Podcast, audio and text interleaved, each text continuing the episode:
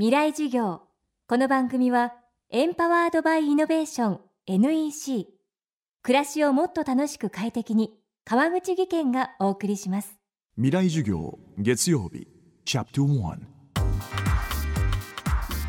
未来授業。月曜から木曜のこの時間ラジオを教壇にして開かれる未来のための公開授業です。今週の講師は産学コンサルタント貫田宗男さんです高校時代から山に親しみヨーロッパや北米ヒマラヤで数々の登山を経験。またガイド登山家としても活動し海外登山の企画や撮影コーディネートを行う仕事に長年携わってきました。三浦雄一郎さんのエベレスト登山や井本彩子さんの高所登山のサポートでも知られています。日本ではひとたび山の事故が起きると登山者がメディアや社会から厳しい批判にさらされます。けれども欧米では人々の反応はちょっと違うようです。未来事業1時間目。テーマは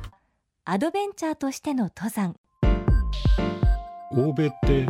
その昔にアドベンチャーでかなり巨額な富を得てるわけじゃないですか。ヨーロッパもそうだしアメリカもそうだし西部開拓でですね。だからアドベンチャーに価値があるっていうのは分かってるんですよね。ですからアドベンチャーでなんか事故を起こしてでもそんなにその非難されるっていうまあ反対によくやったみたいな頑張ったみたいな感じの報道が多いですよねだからそういうアドベンチャーの文化がないっていうか歴史がないっていうかねで結構日本はあのなんかバカなことをするみたいなふうに思われるんじゃないですかね。だからそのアドベンチャーに価値があるっていうのがちょっともうちょっと分かってもらいたいっていう。である県ではヘリコプターのレスキュー費用を有料にしようとかそういう考えもあるみたいですしなんか迷惑なことやってもらってるというでヨーロッパなんかの場合はアルプスの場合はあの観光産業の一つなんですよね登山っていうのは。でそれは重要な意味を持っててでその観光産業のためにのインフラにはそういうレスキューっていう救助体制っていうのは essential じゃないですか。だからそれに対して投資してもそれは当然だっていうのがあるわけですよね。だから例えばモンブランでも麓に救助隊員がいつもいつもスタンバイしてて何かあったらすぐ5分で飛んできますからヘリコプターが。だから全然そういうそのヘリコプター使ったことに対してこうけしからんみたいなことはなくて反対にそういうシステムとして持ってるっていうところあるわけですね。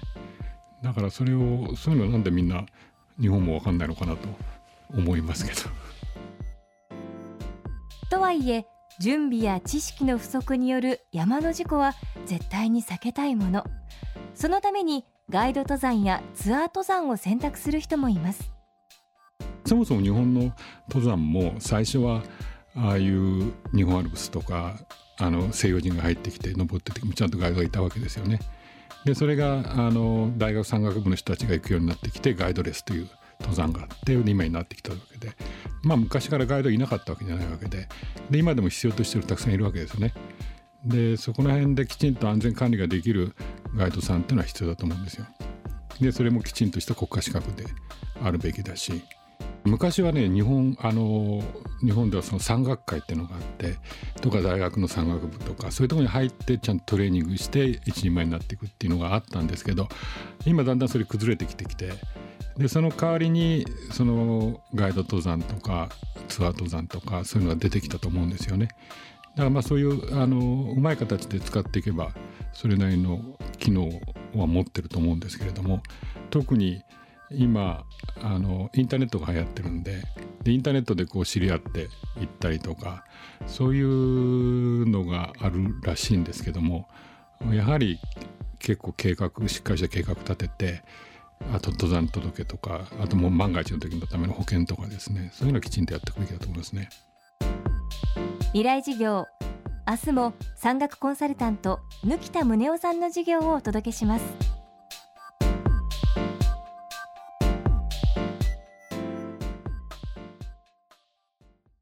なぜ宇宙を目指すのか。ある宇宙飛行士は言った。それは地球を見るためだ。宇宙から地球を観測し地球の今を知り未来へつなぐ NEC は約60年にわたり培った宇宙技術で地球の未来を支えます。NEC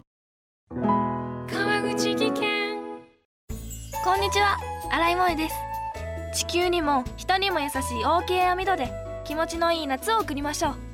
萌えは網戸でエコライフ。川口技研の OK 網戸。